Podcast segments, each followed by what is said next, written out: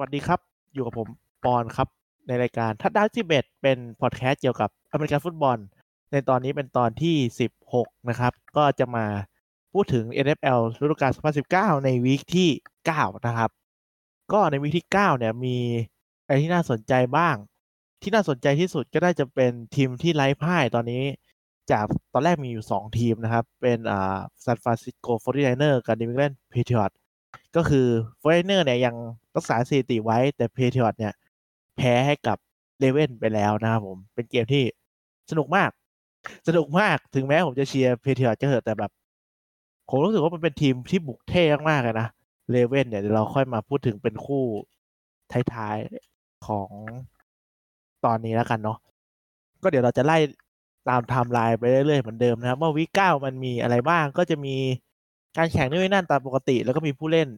อัปเดต quarterback บางทีมที่เจ็บแล้วก็จะพักยาวนะครับ แล้วก็ quarterback บางทีมที่หายเจ็บแล้วจะมาแทนที่ quarterback ตัวสำรองก็จะมีเหมือนกัน แถว week นี้มีตัว quarterback สำรองหลายทีมที่ยังได้ทำหน้าที่อยู่นะ ก็เดี๋ยวเรามาอัปเดตกันเลยนะครับ ก็สำหรับคู่แรกของวีเก้านะครับ ก็จะเป็น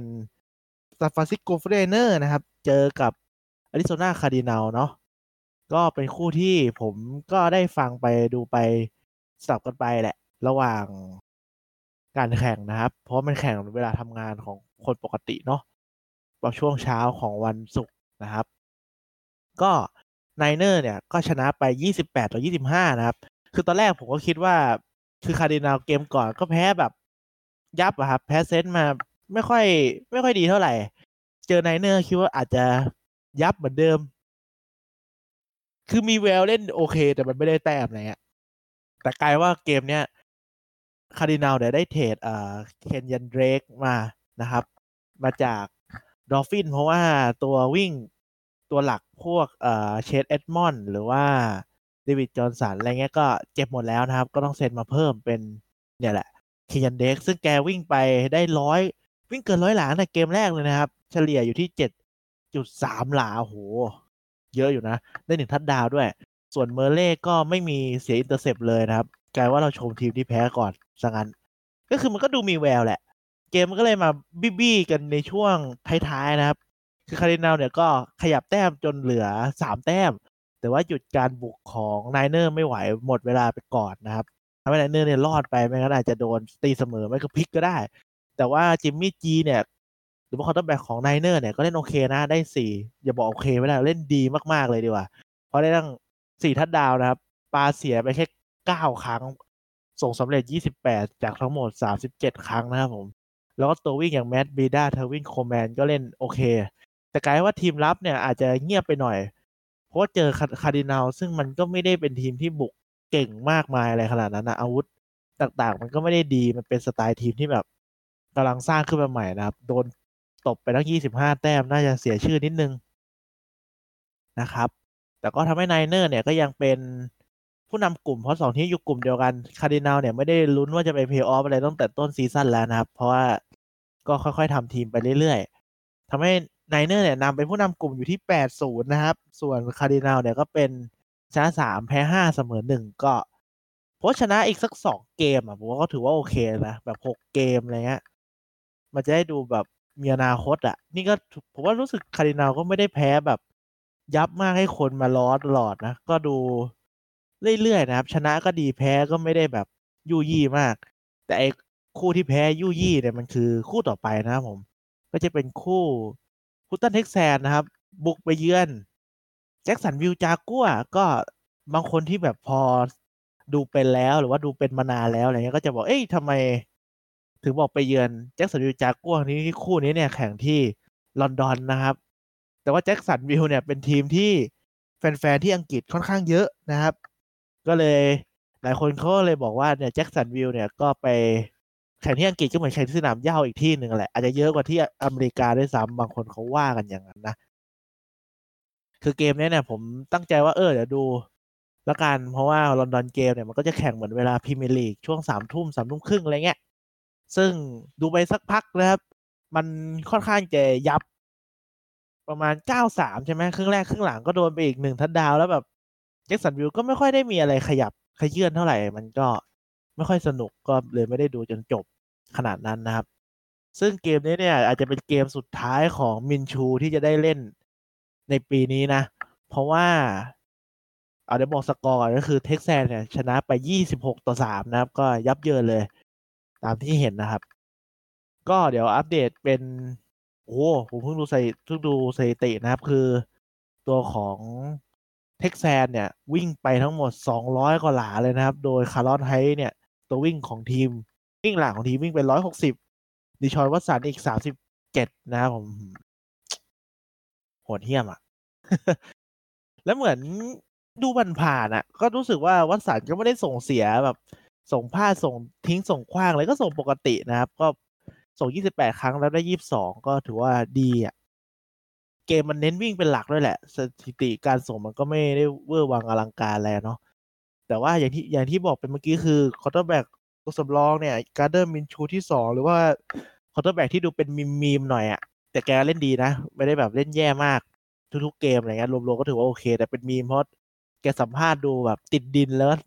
ทำอะไรดูติดดินแหละคนเขาก็เลยแบบ เออชอบอะไรประมาณนี้นะครับ ก็คือใน week หน้าเนี่ยจากัวจะได้ bye week นะครับกลับเล่นทีหนึ่งใน week สิบเอ็ดก็คือ Nick Foles quarterback ตัวจริงที่เล่น week แรกส่งลูกสวยๆ ในไดแรกๆนี่แหละ แล้วเจ็บจะกลับมาแล้วนะครับ ทีมอาจจะตัดสินใจเดิมพันกับ Nick Foles ดีกว่า เพื่อที่จะเอาลุ้นไปเพย์ออฟนะผมว่ามันก็ไม่ได้ลุ้นยากลุ้นเย็นอะไรขนาดนั้นอะคือตอนเนี้ยเท็กซัสเนี่ยชนะ จากกัวไปแล้วใช่ไหมครับ อยู่กลุ่มเดียวกันทำให้เท็กซัสเป็นผู้นำกลุ่มอยู่คือชนะหกแพ้สามส่วนจากกัวเนี่ยชนะสี่แพ้ห้านะครับ มันก็ยังมีลุ้นที่จะแบบแซงได้นะ มันยังไม่ถึงขั้นว่าหมดหวังอะ่ะ ยังพอแบบเป็นไปได้นะครับ โอ้แต่ว่าอาจจะเหนื่อยกว่าที่คิดที่ผมคิดเนี่ยเพราะว่าแพ้เท็กซัสไปแล้วสองนัด ยังเหลือเจอโคอีกสองนะครับ ในกลุ่มเดียวกัน เจอ Tennessee Titan อีกหนึ่ง กลุ่มนี้ยังพอแบบเป็นไปได้ว่าแต่ละทีมจะมีสิทธิ์ไปถึงเพย์ออฟคือเท็กซัสชนะหก Colt ชนะห้า Jacksonville กับ Tennessee ชนะสี่นะครับ คือถ้ามองแล้วมันเหลืออีกตั้งกี่เกมอะ มันเพิ่ง week ที่ประมาณอีกตั้งหกเจ็ดเกมอะ มันก็พอไปได้แหละ แต่มันยากแต่ยังเป็นไปได้นะครับ ต้องมองงี้ ถึงแม้มันจะดูยับเหอะแต่ Nick Foles ก็มีประสบการณ์ดีกว่า Minshew และ Nick Foles ก็ เป็น Super Bowl MVP นะครับ ในปีที่ Eagle ชนะ Patriot ไปได้ ก็คือตอนนั้นเนี่ย Carson Wentz ดูขออภัย quarterback ตัวจริงของ Eagle เจ็บได้ดีตลอดได้ MVP อะไรก็ว่าไปนะครับ เจ็บนะครับ ในเพย์ออฟก็ต้องให้ Nick Foles ลงมา ซึ่งทำหน้าที่ได้ดีมาก แล้วก็ชนะไปได้ MVP นะครับ วิถีชีวิตแกจะแปลกๆเงี้ยแหละฮะสำหรับ Nick Foles นะก็เดี๋ยวไปอาจจะมาอัปเดตชีวิตแกทีหลังถ้ามีใครอยากรู้นะ นะครับ คู่นี้ก็จบประมาณนี้ละกัน ก็คือเท็กซัสชนะยับนะฮะ ก็คู่ต่อไปเป็น Washington Redskin บุกไปเยือน Buffalo Bill นะครับ คู่นี้ก็ไม่มีอะไรมากนอกจากบิลชนะไป 24 ต่อ 9 นะครับ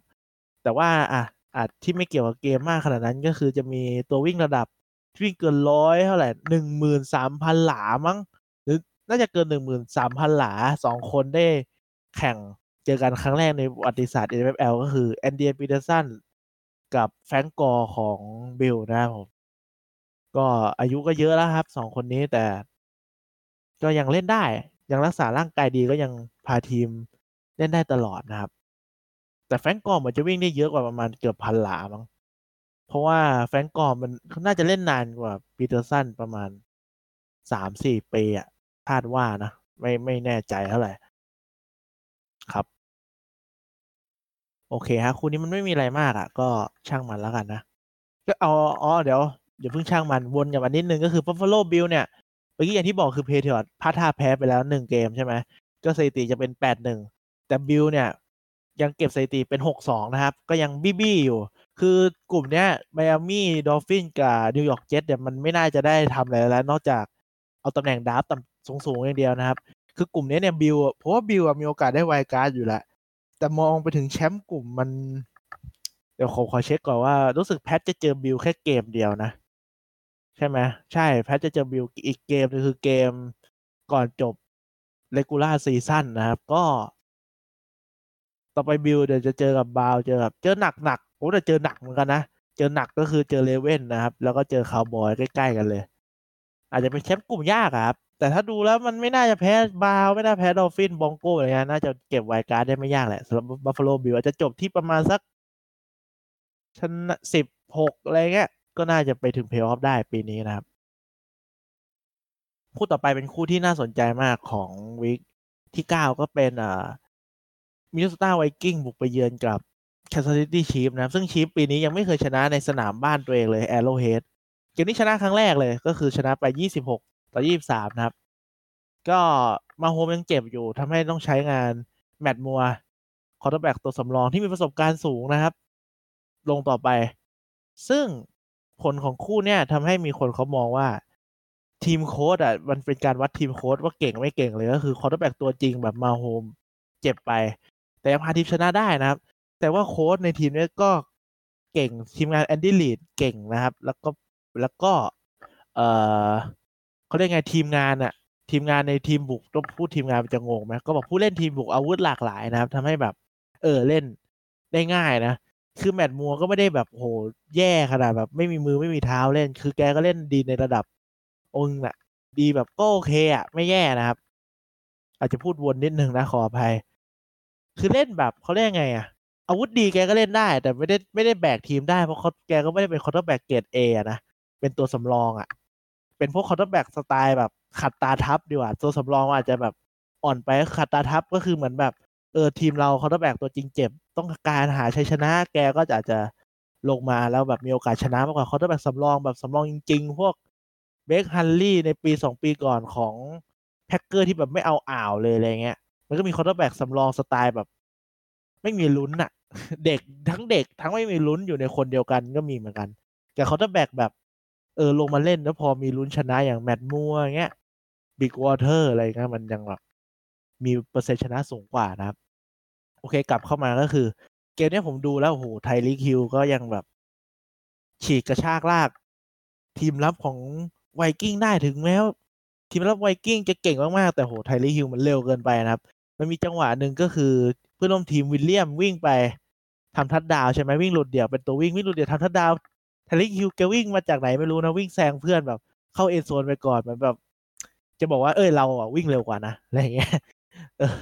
แบบโหเร็วจริงๆอะ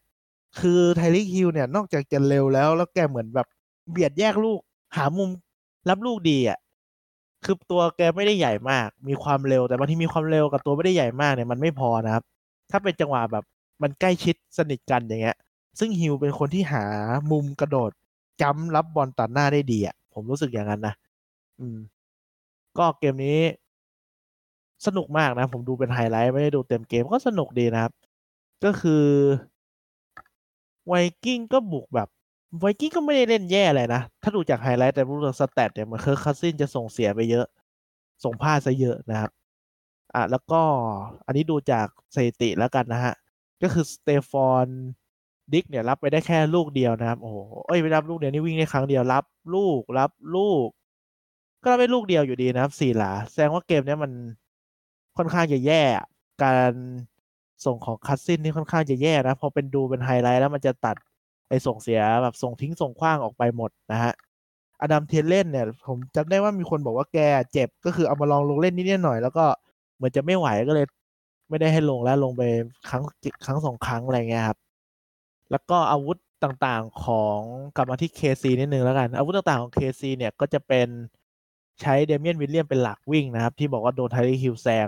แล้วก็ Tyreek Hill เนี่ยวิทำไปได้ร้อยสี่สิบหลา ก็ตามที่ผมบอกเลยว่า แต่รับหกครั้งนะ ได้ร้อยสี่สิบหลาแสดงว่าเฉลี่ยเนี่ยเกินยี่สิบก็คือรับเป็นแบบ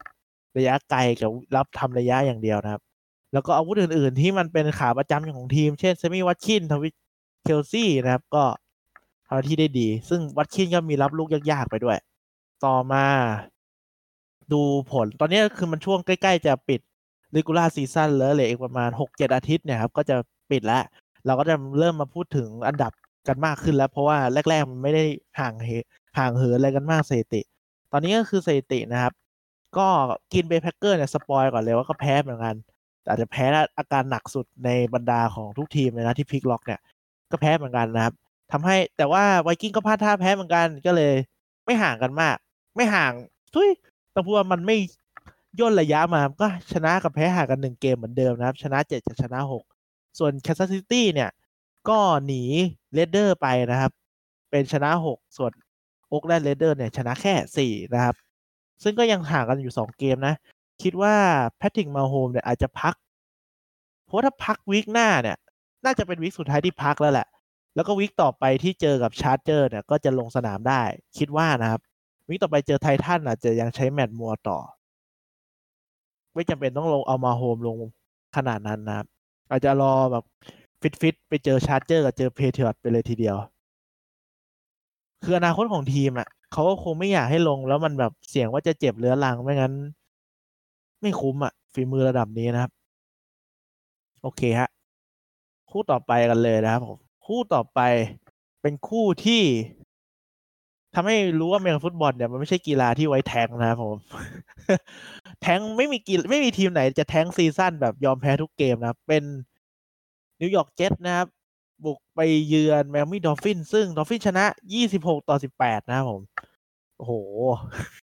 และ Fitzpatrick quarterback ของ Dolphins ก็จัดไป 3 ทัดดาวนะครับ จากฟิก เขาเรียกว่ามันจะเป็นจาก Fitz tragic ที่แบบว่า tragic แบบเรื่องเศร้าเป็นฟิกเมจิกนะครับ เกมนี้ก็ชนะไป คือรู้สึกว่า Dolphins ช่วงหลังๆ เนี่ย มันก็ดูเกือบจะชนะอยู่หลายเกมเหมือนกันนะครับ คือช่วงแรกอะเมาหมัดจริง ๆ แหละก็คือโดนไป59แต้มจาก Ravens 42จาก Patriots 51จากคาวบอยอย่างเงี้ย แล้วก็โดนมาอีก30ต่อ10กับ Chargers นะครับ แต่เจอทีม ต่อๆมาเนี่ยมันไม่ได้แย่มากอย่าง Redskins แพ้ไปหนึ่งแต้ม เจอ Bills แพ้สิบแต้มนะครับ เจอ Steelers แพ้แค่สิบสามแต้มใช่ไหมผมว่ามันก็ไม่แบบยับขนาดนั้นนะ กับทีมที่มันตั้งใจจะเอาสิทธิ์ draft ไปเขาเรียกไง เก็บสิทธิ์ draft ปีหน้าไว้ทำทีมแล้วก็เก็บพวกแบบ salary cap ไว้เซ็นตัวแพงหมดเลยอะไรเงี้ยคือมันเป็นทีมที่มันไม่น่าจะแบบชนะเจ็ตได้ เพราะว่าเจ็ตเนี่ยทำทีมเซ็นผู้เล่นอะไรเงี้ย เพื่อที่จะชนะหวัง wild card หวังแชมป์กลุ่มอะไรก็ว่าไปนะครับ ไม่ว่าจะเซ็น Le'Veon Bell มาอย่างเงี้ย Sam Darnold ก็แบบ เออ ก็โอเคอะเล่นได้อะไรเงี้ยครับ แต่ว่าปีนี้อาจจะต้องเตะตัวของ head coach Adam Gase ไปก่อนนะครับสำหรับเจ็ตคือ Adam Gase เนี่ยทำผลงานได้ไม่ดีกับ Dolphins มาสักพักแล้วแหละแล้วก็โดนย้ายมาอยู่กับเจ็ตนะครับ ซึ่งไม่รู้ว่าเจ็ตคิดอะไรอยู่ถึงเซ็นคนที่แบบ ทำให้ Dolphins มันห่วยแตกห่วยแตนอะแต่จริงปีก่อน Dolphins เล่นดีกว่านี้นะ แต่อย่างที่อย่างที่บอกแล้วว่าปีนี้ Dolphins ตั้งใจจะเก็บสิทธิ์ draft ของปีหน้าไว้เยอะๆนะครับ ก็คือตั้งใจทำทีมใหม่แบบแน่ๆแล้วแหละแต่ปีที่แล้วมันไม่ได้ตั้งใจขนาดนี้ไงเป็นสไตล์แบบก็เล่นๆไปเรื่อยๆอะไม่ได้แบบโอ้ trade ผู้เล่นออกกระจุยกระจายเหมือนซีซั่นเนี้ยมันก็จะต่างกัน ซึ่งก็มันไม่มีอะไรพูดถึงตาราง คะแนนตารางในกลุ่มของสองทีมนี้นะ เพราะว่ามันชนะหนึ่งแพ้เจ็ดทั้งคู่นะครับ แต่ข้อเสียของการชนะในของดอฟฟินเกมนี้ก็คือถ้าสถิติเท่ากับเจ็ตจะได้ดับทีหลังเจ็ตนะครับ เพราะว่า head to head ดีกว่า ในตอนนี้นะ โอเคครับ คู่ต่อไปกันเลย คู่ต่อไปเป็น Chicago Bears บุกไปเยือนกับเอ่อ the Philadelphia Eagles นะครับ คู่นี้ดู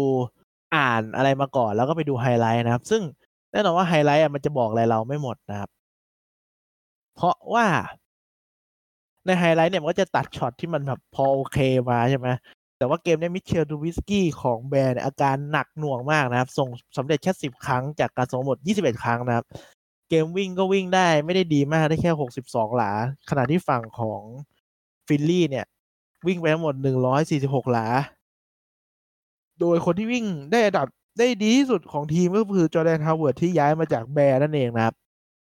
คือผมฟังวิเคราะห์มาแล้วก็คือ ผมเขาไม่เข้าใจว่าทำไม Bears เนี่ยสนใจ trade Jordan Howard ที่เป็นตัววิ่งรูปร่างแบบ รูปร่างแบบสูงใหญ่กำยำเน้นแทงอะไรอย่างเงี้ยนะฮะและพยายามเก็บตัววิ่งในทีมเป็นตัวเล็กๆไว้ซะเยอะนะครับ ถึงตัวที่ draft มาใหม่จะแบบเออมันก็แบบบึกบักบึกบักเหมือนกันนะครับ อาจจะตัวใหญ่กว่า ตัวเตี้ยกว่า Jordan Howard ห้าเซนเองอะแต่ว่าเขาเรียกยังไงอะประสบการณ์ประสบการณ์มันก็มีผลนะครับจะหวังกับ rookie หมดมันก็ไม่ได้นะ เพราะว่า David Montgomery เนี่ยที่ตัวถ้าเท่ากับ Jordan Howard มัน มันก็มีประสบการณ์มาเกี่ยวข้องอะนะ ซึ่งเกมนี้ Philadelphia ก็ชนะแบบ ไม่ได้ยากเย็นอะไรอะผมว่าทีมรับของ Bears ก็ไม่ได้เล่นแบบ ดีอะไรขนาดนั้นอะก็เล่นโอเคแหละทีมบุกมันไม่ได้เรื่องด้วย โดนไปยี่สิบสองแต้มมันเขามันก็ดูแย่ อืม จะอธิบายกันดีเอ่ยผมว่าเสียระยะวิ่งอะมากเกินไป มันควรจะเสียประมาณปิ่มปิมหนึ่งร้อยกว่านี้สักร้อยหนึ่งเก้าสิบคือเสียอัดไปเกือบร้อยห้าสิบเนี่ยมันมากเกินไปอะส่วน Wentz ก็ quarterback ของ Philly ก็ปาไปสองร้อยกว่าหลามันก็ไม่ได้แย่ ไม่ได้ยากเย็นอะไรครับ อืม แล้วเหมือน Khalil Mack ก็ไม่ได้ เปรี้ยงปร้างเท่าเดิมด้วยอะอาจจะโดน double team โดนอะไรโดนรุมโดนอะไรอย่างเงี้ยแหละ คือเท่าที่ผมสังเกตจากไฮไลท์อะเวลาวิ่งอะมันทะลุตรงกลางตลอดเลยแสดงว่าการขาดตัวอุดรูตรงกลางที่เจ็บไปของแบร์คืออาคิมฮิกเป็นจะพูดมันเป็นเขาเป็น defensive tackle น่ะ แต่ผมไม่แน่ใจว่าเป็นถึงขั้น no tackle หรือเปล่า no tackle จะอารมณ์ประมาณ ต้องสองลุมหนึ่งคนนี้อะแต่ถ้าเป็น DT ก็จะแบบตัวตัวเป็นหลัก ว่างั้นเถอะมีคนช่วยอะไรเงี้ยอืม ซึ่งพอขาดคนนั้นไปปุ๊บเนี่ย พี่ Hicks ไปเนี่ยทำให้เหมือนตรงกลางเนี่ยมันวิ่งทะลุออกมาไม่ได้ยากเย็นอะไรขนาดนั้นอะทำให้บางที linebacker มันก็หลงบ้าง มันก็เจาะทะลุไปอะไรเงี้ยครับ ก็อาจจะต้อง คือว่าทีมรับอะมันได้แค่ไหนมันก็แค่นั้นแล้วแหละ คือทีมบุกมันได้แค่เนี้ยทีมรับจะเก่งแค่ไหนมันก็ไม่มีประโยชน์ครับ Mitchell Trubisky เนี่ยกลายเป็นว่าเป็น draft ที่มันห่วยแตกมาก เพราะว่าคนในรุ่นเดียวกันก็จะมี Patrick Mahomes กับ Deshaun Watson ของ Texans ที่เราพูดไปนะครับ ซึ่งสองคนนั้นเขาก็ draft ตามปกติไม่มีอะไรนะครับ แต่ว่า Trubisky เนี่ยเป็น Bears ใส่ใจ trade up เทรดสิทธิ์นู่นนี่นั่น เพื่อจะขยับขึ้นมา draft Trubisky ซึ่งได้ผลที่แย่กว่าสองคนนั้นเยอะมาก ๆนะครับ คือสองคนนั้นเนี่ยผม Mahomes กับวัตสันเนี่ยเป็น quarterback ที่แบบรอต่อสัญญากับทีมแล้วครับ ทีมไงต้องเก็บสองคนนี้ไว้อยู่แล้วยังไม่เห็นว่าจะแบบโหมันเป็น one hit wonder เลยแบบเล่นดีแค่แป๊บเดียวอะไรเงี้ยดูแล้วน่าจะไม่มีอะไรอะ่ะถึงโดนจับทางได้ก็จะเป็น quarterback ที่เป็นเกรดดีอะเกรด A อะไรเงี้ยแต่ว่า Mitchell Trubisky เนี่ยน่าจะใกล้หมดเวลากับ Bears หรือเปล่า นี่น่าจะเป็นปีที่เท่าไหร่แล้วปีที่สามนะ ขณะที่แบบวัตสันเนี่ยคือก็หายไปปีหนึ่ง Mahomes ก็ไม่ได้เล่นปีแรกวัตสันเจ็บนะครับ ก็เลยหายไปประมาณปีแรกที่เล่นมั้ง เออ ปีแรกที่เล่นแกเจ็บนะครับ ก็เล่นไปสักพักเจ็บ มาเล่นที่ปีที่สองก็เล่นโอเค แต่ว่า lineman เห่ยไปหน่อยปีนี้ lineman ดีขึ้นนะครับ เทรด lineman เป็น Ryan แทน Tunsil จากโลมามาจาก Dolphins ซึ่งตอนแรกมีคนล้อนะว่าแพงคิดเป่งเลยเทรดมาทำไมวะแต่ว่าได้ผลดีนะครับ ก็คือถ้าขาดคนนี้ไปไลก็น่าจะกากเหมือนเดิมอะ linemanของ Texans จะกากเหมือนเดิมนะแต่ ตอนนี้แกไม่เจ็บนะครับทำให้วัตสันเล่นสบาย ส่วน Bears ก็นั่นแหละครับ lineman ก็ไม่ดี เท่าที่ผมดูอีกอันหนึ่งผมไปดูวิฝรั่งวิเคราะห์มา Bears เนี่ยเหมือน lineman จะไม่ค่อย ไม่ค่อยสามัคคีกันมั้งบางทีบล็อกลมมั่งบล็อกกันเองมั่งอะไรเงี้ยทำให้เปิดทางวิ่งได้ ไม่ได้เรื่องเท่าเท่าเดิมนะครับ ก็ต้องแก้ไขกันไปแหละ ซึ่งผมว่าปีนี้ไม่ทันแล้วสำหรับแบร์คู่ต่อมานะครับ เป็นอินเดบริโคบุกไปเยือนกับพิตเบิร์กสติลเลอร์นะครับอ๋อเดี๋ยวพูด ขออภัยกลับไปคู่เมื่อกี้วันหนึ่งคืออีเกิลตอนนี้ก็ชนะเท่ากับคาวบอยนะครับ ชนะห้าเท่ากัน แต่ว่าแพ้ว่าก่อนหนึ่งเกม แล้วก็แพ้คาวบอยไปแล้วนะครับ ก็จะเสียเปรียบเรื่องสตอร์สถิติเท่ากันนะครับ เรื่องเฮดทูเฮดมาต่อมาเป็นอินดาบริโคบุกไปเยือนPittsburgh Steelers นะครับ ก็ Pittsburgh ชนะไป26ต่อ24ซึ่ง อันนี้ฟังวิเคราะห์มาทีก็ Mason Rudolph ถึงจะเล่นและทีมชนะ แต่ว่าดูไม่มีแววอะไรนะครับ เพราะเน้นส่งสั้นเป็นหลักก็ อาจจะต้องหาคนใหม่ไม่ก็เอาเด็กเรียกเป็ดมาเล่นแทนนะครับ ส่วนโค้เนี่ยอันนี้ผมไม่แน่ใจว่าบิสเซตจะเป็นยังไงนะครับ quarterback ตัวจริง จากคูบี้ Brissettเจ็บนะครับผม ไม่แน่ใจว่าเจ็บหนักหรือเปล่า ก็เลยต้องส่งเด็ก Patriots อีกคนหนึ่งมาเป็น Brian Hoyer นะครับ ก็เล่นโอเคแหละ ได้สามทัดดาว เสียหนึ่งหนึ่ง intercept นะครับ แต่ว่า มนี้ต้องบอกไม่ได้ดู replay แต่ว่ามีจังหวะที่ Minkah Fitzpatrick ที่ เป็นตัวคุมปีกของ Steelers ที่เทรดมาจาก Dolphins อีกแล้วเห็นไหมครับ Dolphins แม่งเทรดทุกอย่างเนี่ยขนาดไม่เตรียมข้อมูลมาก็พูดถึงสิ่งที่ Dolphins เทรดให้ชาวบ้านไปสามคนแล้วนะครับ Kenyan Drake ที่เทรดให้ Cardinals ใช่ไหมแล้วก็มีเนี่ยที่ Minkah Fitzpatrick ที่เทรดให้ Steelers นะครับ ตัวคุมปีกแล้วก็ Ryan Tunsil ที่เทรดจากโลมาเหมือนกันนี่สามคนแล้วขนาดแบบ ไม่ได้อะไรนะ ไม่ได้ตั้งใจเตรียมมาเลย ก็ Minkah Fitzpatrick เนี่ย ตอนแรก เห็นจังหวะนี้หลายคนก็มองว่าเออมันก็คุ้มแหละที่ Steelers จะเทรด draft รอบแรกไปให้โลมา แต่ว่าอาจจะผิดเวลาหรือเปล่ามันไม่รู้นะครับ แต่ฝีมือผู้เล่นอะมันถึง แต่คือทีมมันอาจจะไม่ได้ไปถึงเพย์ออฟไงปีนี้มันอาจจะไม่คุ้มนะครับ ก็เดี๋ยวค่อยว่ากัน เกี่ยวกับ Steelers เนาะอันนี้มันก็ไม่แน่ใจมาก แต่ว่าเกมเนี้ยจริงๆอะ Colts เนี่ยสามารถชนะได้นะครับ เพราะว่าตอนสุดท้ายเนี่ย Colts ได้โอกาสเตะ field goal แต่ว่าตัวเตะตัวเก่าของทีม Adam Vinatieri เนี่ยเตะไม่เข้านะครับเหมือนจะเตะเบี้ยวไป ซึ่งอันนี้ผมฟังมาจากตัวจับลูกหรือว่าตัวตัว punter ของ Colts คนเก่า แล้วก็เป็นตำแหน่งจับลูกให้เตะ field goal นะครับเป็นหน้าที่ของ punter ก็คือ พี่ Pat McAfee นั่นเองสามารถดูใน YouTube ได้นะ ช่องแกตลกดี คือแกเนี่ยอธิบายว่าการเตะ field goal เนี่ย มันต้องเป็นแบบอัตโนมัติทุกอย่างหมายถึงว่าการที่ long snapper หรือคนที่ snap บอลมาให้คนโฮแล้วก็เตะเนี่ย มันต้องแบบเหมือนเดิมตลอดอะไรเงี้ยครับอาจจะเอียงนิดนึงตัวโฮเพื่อเอียงที่จะแบบตามกระแสลมให้มันเตะเข้าใช่ไหมเตะเฉียงซ้ายเฉียงขวาเอียงซ้ายเอียงขวาอะไรก็ว่ากันไป ซึ่ง เออเขาบอกว่าปกติเนี่ย การเตะบอลเนี่ยของ field goal นะครับ ลูกแมวฟุตบอลเนี่ย ไม่สามารถที่เราจะ เราไม่ควรจะเตะตรงที่มันมีเชือก เพราะว่าแกบอกว่าให้คิดสภาพว่า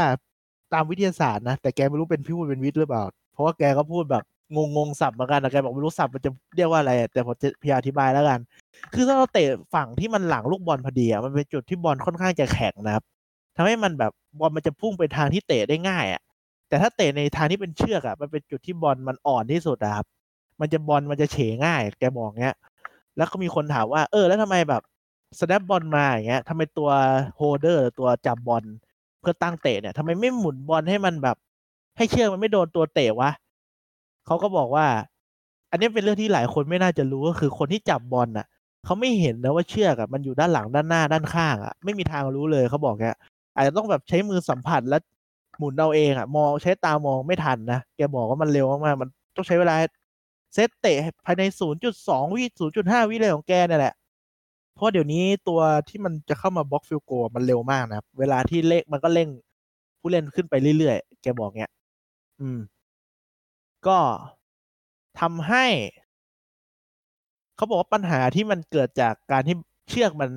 เชือกของลูกแมวฟุตบอลมันมันทำให้ตัวเตะเตะโดนเนี่ย มันอาจจะเกิดจาก long snapper เลยก็ได้นะ snap มาไม่ดีอะทำให้บอลมันแบบ ไม่สามารถตั้งปุ๊บแล้วมัน เป็นทางที่ถูกนะ แต่แกก็บอกว่ามันก็ไม่ใช่แบบจะโทษคนคนเดียวได้หรอกทีมพิเศษสามคนเนี่ยมันก็ผิดด้วยกันหมดแหละ แต่คือแบบจะบอกให้รู้เฉยว่าแรง long snapper มันก็มีผลนะ เพราะคนทั่วไปไม่รู้นะครับ คือ Adam Vinatieri เป็นตัวเตะระดับตำนานอายุ 45 แล้วแกคงไม่เตะพลาดอะไรแบบ ง่ายๆอะ ถ้าบอกว่าเป็นกระบวนการที่มันส่งมาพร้อมกันสามคนอย่างเงี้ยแล้วมันพลาดมันก็ไม่ได้แปลกใจอะไรนะครับ อืม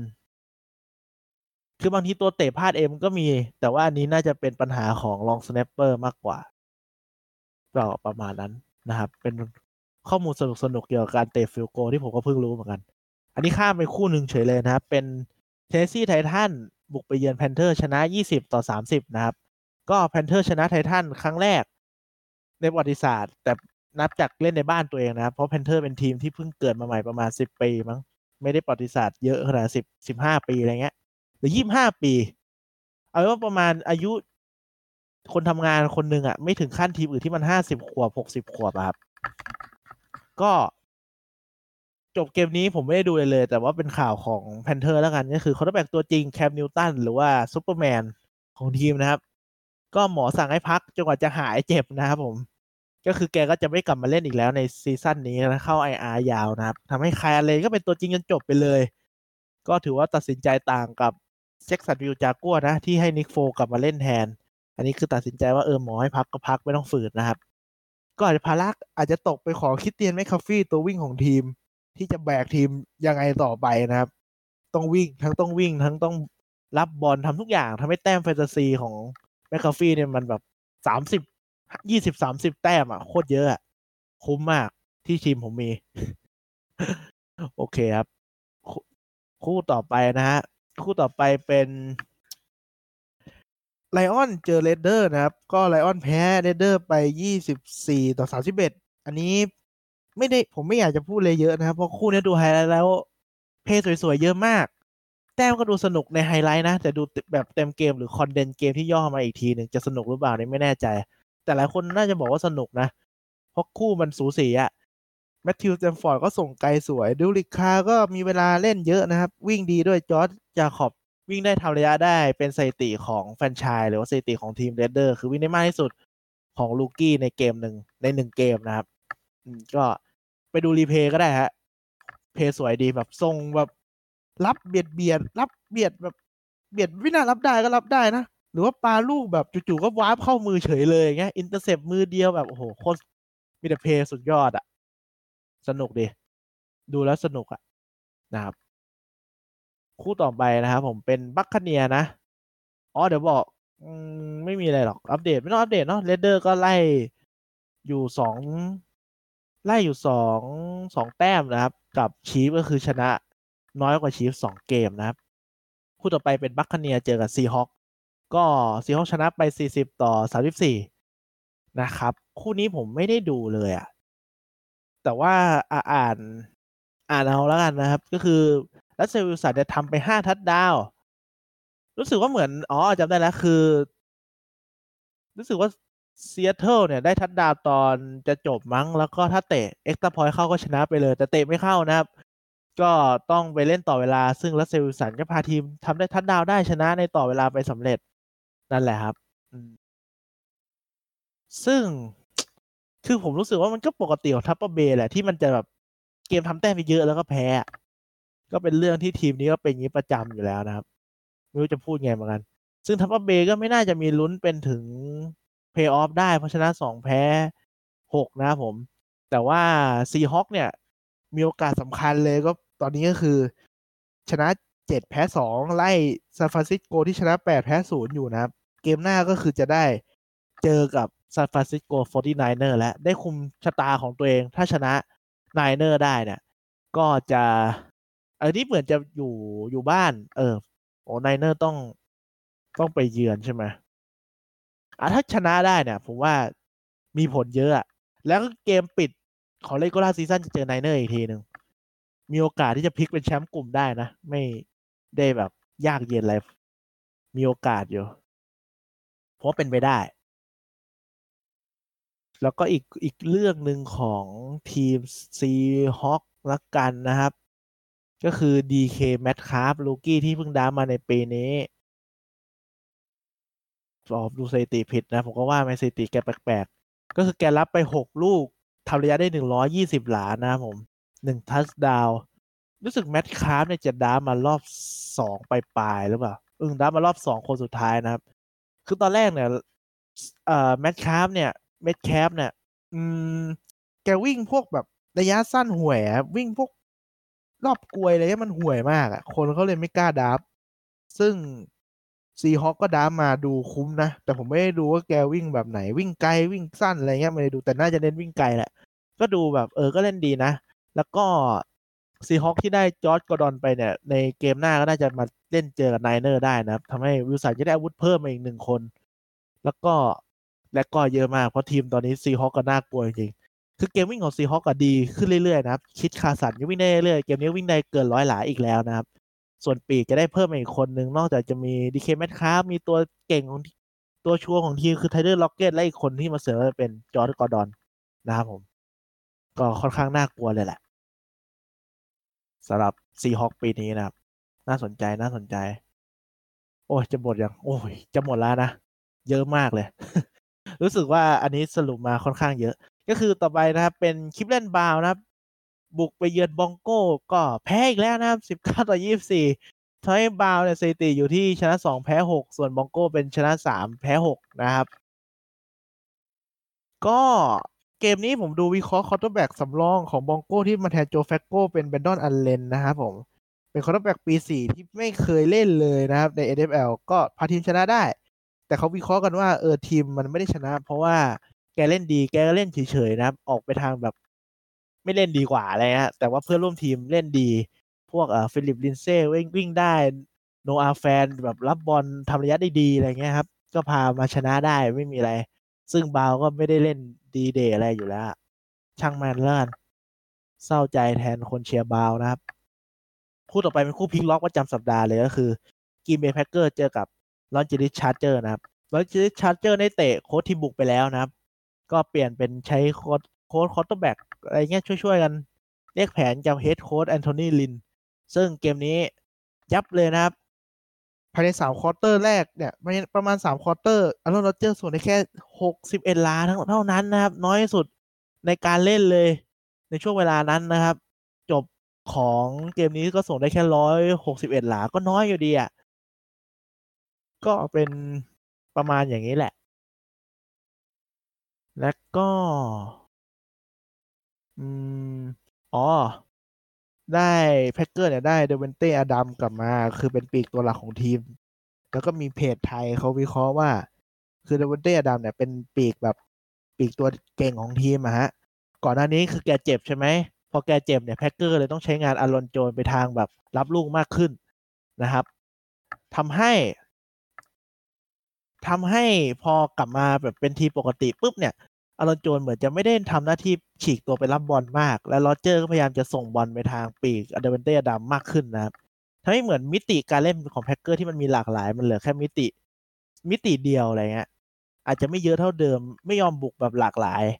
ทำให้มันจับทางง่ายขึ้นนะครับ ซึ่งเขาบอกว่าเขาบอกนะครับผมก็ฟังไปอีกที เขาบอกว่าทีมรับของ Chargers เนี่ยก็คือมี Ingram นะครับ กับ Joey Bosa Melvin Ingram ที่สามกับ Joey Bosa เหมือนจะทำงานเข้าขากันมากขึ้นนะครับทำให้กดดัน quarterback ได้ดีจนแบบส่งได้แค่หกสิบเอ็ดหลานั่นแหละ ก็คิดว่าเป็นประมาณนั้น แต่ข้อดีของ Packers อีกอันหนึ่งก็คือ แกก็ในสอง quarter แรกเนี่ยโดน Chargers บุกเข้า end zone หมดเลยนะครับ แต่ว่าไม่เสียทัดดาวโดนไปสาม field goal ก็ถือว่ากันใน red zone ได้โอเคแหละ Chargers ก็ห่วยเองหรือเปล่าผมไม่รู้เหมือนกัน ส่วนเกมวิ่งของ Chargers เนี่ย Melvin Gordon ที่ผมบ่นไปในในตอนก่อนนะครับ ก็เหมือนจะฟิตเต็มร้อยละ ก็คือวิ่งไปได้แปดสิบหลาแล้วครับผมก็โอเค ส่วน Ekeler Austin Ekeler ตัววิ่งคนหนึ่งวิ่งได้เจ็ดสิบหลา ก็โอเคแหละถ้ามันวิ่งกันได้ขนาดนี้ก็น่ากลัวแล้ว ทั้ง Gordon กับ Ekeler เนี่ยส่วน Philip Rivers ก็ ส่งโอเคครับ ไม่มีอะไรเป็นพิเศษ คู่นี้พลิกล็อกสุดๆเลย เพราะว่ารู้สึกเหมือน Packers จะต่อเกินสิบแต้มมั้งเพราะ Chargers ก็ดูแบบ กระท่อนกระแท่นอะแต่ไม่ไม่ไม่มีใครคิดหรอกว่าเปลี่ยนโค้ชเกมบุกแล้วเกมจะดีขนาดเนี้ยคู่ต่อไปนะครับ น่าจะเหลือแค่สองคู่สุดท้ายละผมจดไว้ออกต่อไปก็จะเป็น เอ่อ Patriots นะครับ เจอกับ Ravens ก็คือ Patriots เนี่ยบุกไปเยือน Ravens แล้วก็แพ้ไปสามสิบเจ็ดต่อยี่สิบนะครับ ก็เกมนี้สรุปสั้น ๆ ไม่สั้นหรอกพูดไปงั้นแหละไม่ไม่สั้นแน่ๆเลย ก็คือ ผมดูดูไม่เยอะนะครับ แต่ก็พยายามดูเรื่อยๆ ก็Lamar Jackson นะ quarterback ของ Ravens เนี่ย คือเขามีข้อดีที่ขานะครับ ผมเพิ่งดูวิธีการเล่นของ Ravens จริง ๆ ก็เกมนี้แหละ ดูแบบละเอียดหน่อย คือ Ravens เนี่ยออกแบบแผนเพื่อใช้ขาของ Jackson เต็มที่เลยนะ คือ Jackson ก็ปาได้แหละ แต่อาวุธอีกอย่างที่เขามีก็คือขานะครับ ทำให้ทีมมันก็จะมีสไตล์การเล่นที่มันไม่เหมือนใครเลยอะดูแล้วมันสนุก ก็คือบางทีRavens เนี่ยจะมีตัววิ่งอยู่ข้างหลังเนี่ยสามคนไม่รวม Lamar Jackson ก็เป็นสี่นะครับ แล้วก็มี tight end คอยบล็อกให้อีก ก็คือจะเน้นส่งแบบเขาเรียกว่าเป็น triple option อะไรเงี้ยสมมุติว่า Lamar Jackson วิ่งไปจะวิ่งเองใช่ไหมแล้วก็เจอ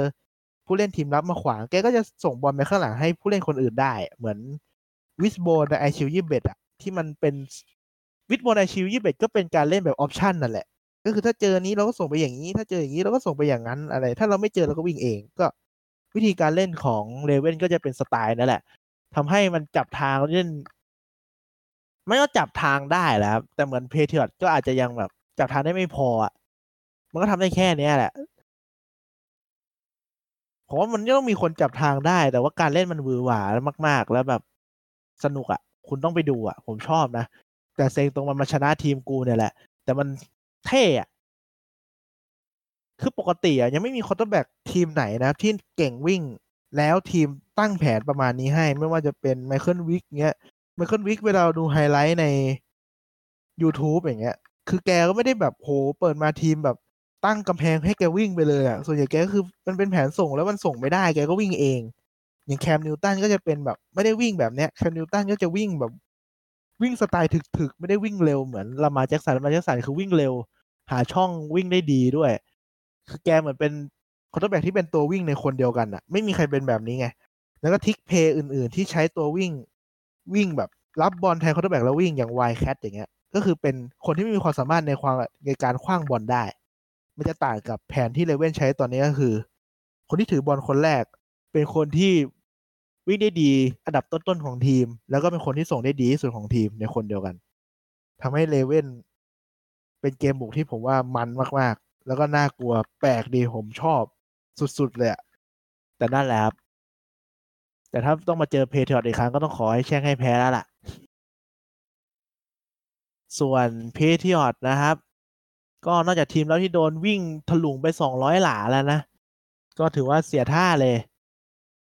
แล้วก็ Tom Brady ก็มีintercept จังหวะหนึ่งเป็นเหมือนการ punt โดยใช้แขนอะก็จะว่าเลวร้ายไหมผมก็ไม่ได้แย่อะไรขนาดนั้นนะผมว่า Patriots ก็ไม่ได้เล่นแบบ ผมว่าคู่นี้มันไม่ได้พลิกล็อกขนาดนั้นนะผมคิดว่า Baltimore น่าชนะ แต่ผมไม่คิดว่าชนะเกินสิบแต้มนี่ชนะไปสิบเจ็ดแต้มก็เลยแบบ